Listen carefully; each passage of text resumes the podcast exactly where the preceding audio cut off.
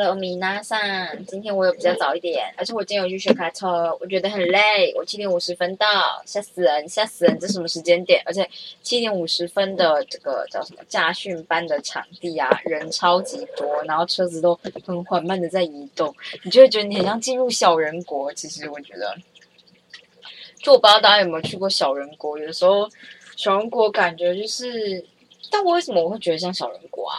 一点不知道哎。就是你知道，这所有东西都慢慢的，然后那个车子都是小小的在前面前后移动，然后转弯，然后都没有车子用我们在路边看到正常的速度在移动，这样。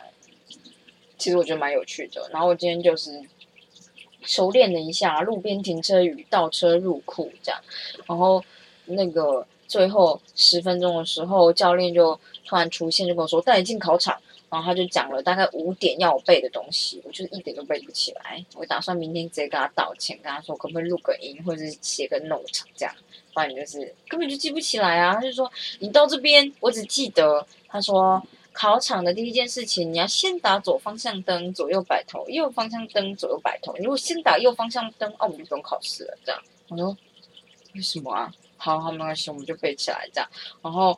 然后重点是第一个好像是倒车入库吧，我完全忘记他叫我开到哪里先停下来，然后用什么东西来确保就是我现在要转弯了这样。那他就会说，呃，比如说门把对到这边的柱子，肩膀对到那边的黑色柱子，然后车子的中柱对到蓝色的柱子这样，然后或者是前面的花丛你看到没有？这条白线你看到没有？我说。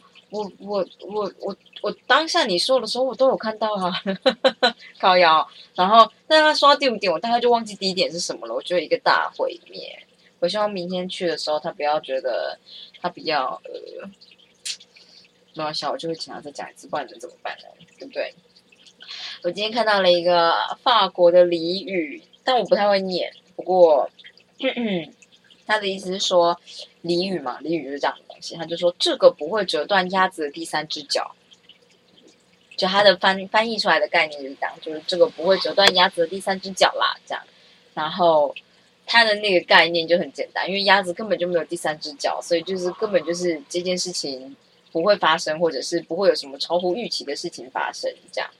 那我觉得这个还蛮有趣的，就是你知道，可能就是他们的鸭子真的比较多吧。我们我们有什么很？我们有什么鸭子的俚语吗？有吗？没有啊，像没有。感觉猪跟鸡鸡之类的俚语比较多。好了，反正就跟大家分享这件事情，然后我们可以继续念一下《原子习惯》的第七章了。感人肺腑，有肺腑吗？他告诉你，第七章就是自制力的秘密。Which I don't have。嗯。一九七一年呢，当越战进入第十六个年头，来自康乃狄克州的美国国会议员罗伯特·斯蒂尔与来自伊利诺州的摩根·墨菲发现了一件震惊全美的事情。去探访部队时，他们得知。驻扎于当地的美军中有百分之十五的人对海洛因上瘾。后续研究显示，在越南服役的军人里面，百分之三十五的人试过海洛因，还有高达百分之二十的人吸食成瘾。吸食成瘾很过。为什么不是吸毒成瘾呢？吸好随便，情况呢就比他们想的更严重。这项发现呢，在华府引起一阵的骚动，诸多措施纷纷的出炉，包括成立尼克森总统管辖下的预防药物滥用特别行动办公室，用于推广预防以乐界，并追踪毒瘾士兵归乡后的状况。有一个人叫利。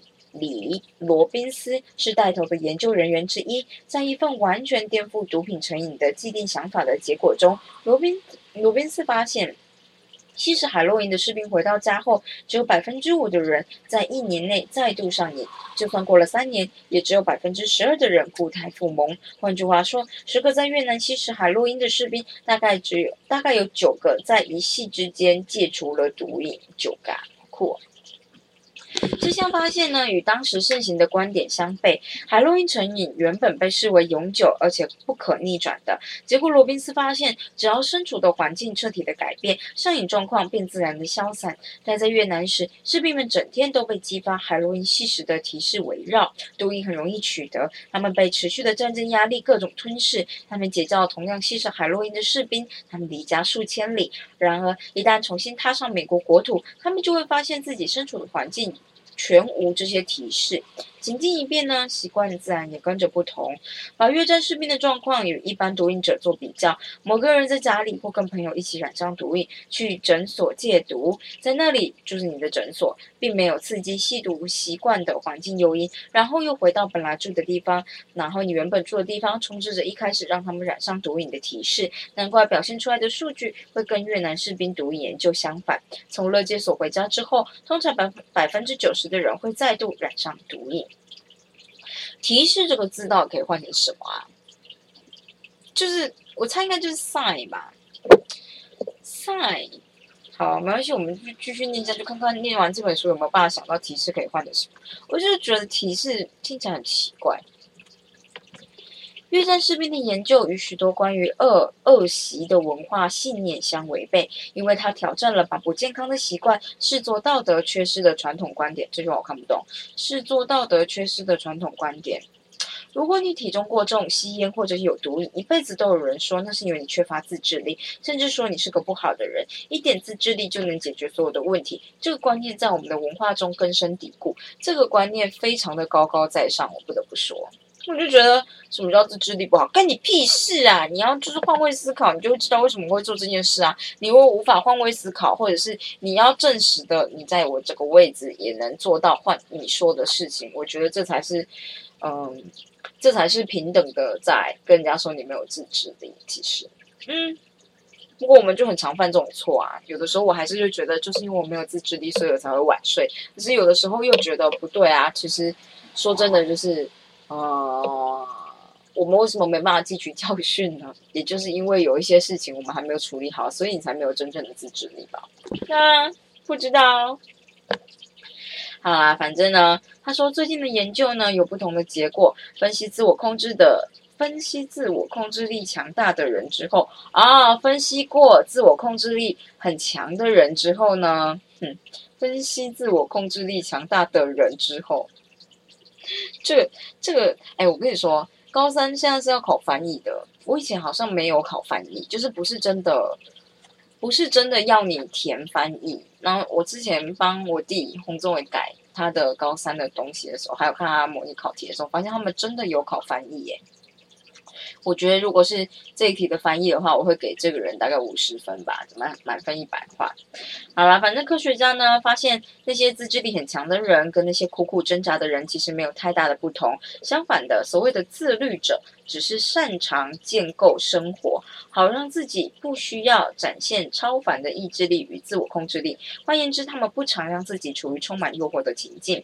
最有自制力的，通常是最少用到自制力的人。最有自制力的，通常是用到最少用到自制力的人。这个听起来非常像，非常像，非常像那种，哎，那个叫什么？我不知道，邪教大会会讲的话。但是我其实很同意。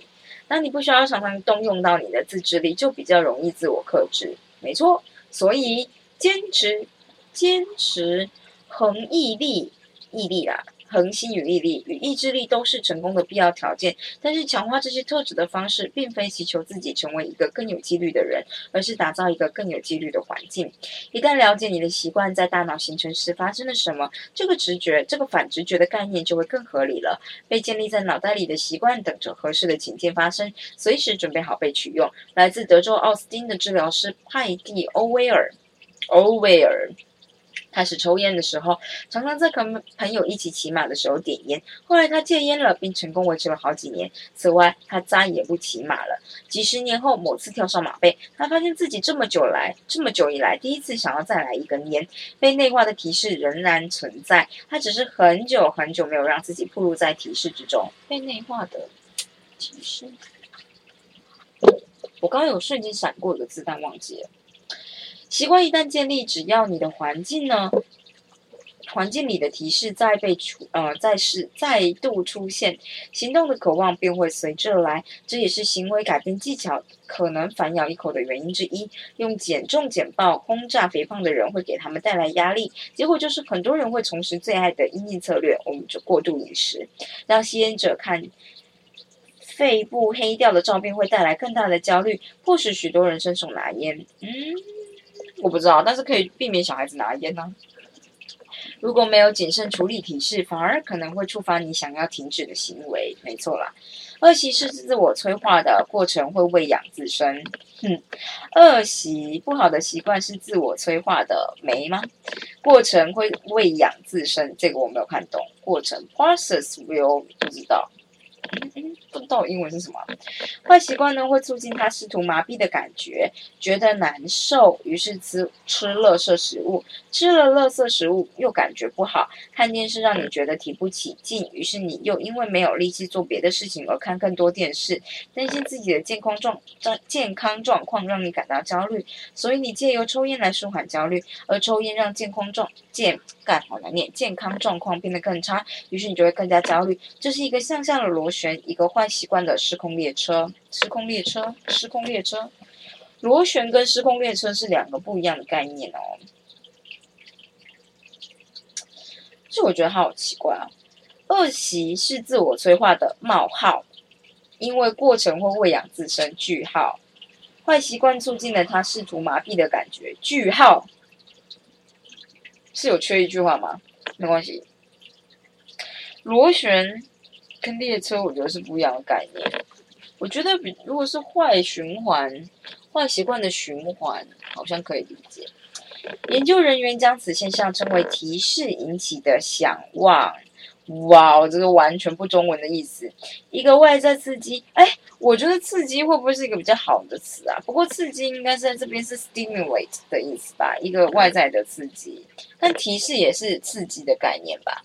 我觉得，如果是提示翻成刺激，会比较好。一个外在的刺激，好啦，一个外在刺激造成了一股想要重复不好习惯的强迫性的渴望。一旦注意到某件事，你就会开始想要。这句话跟前面有什么关系？